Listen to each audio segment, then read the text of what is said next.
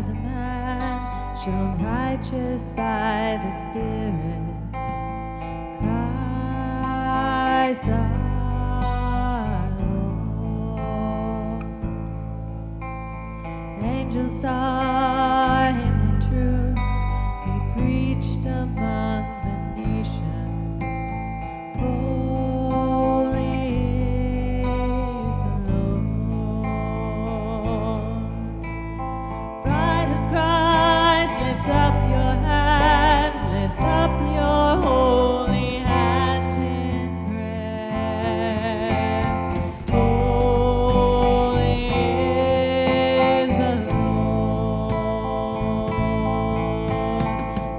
and cry.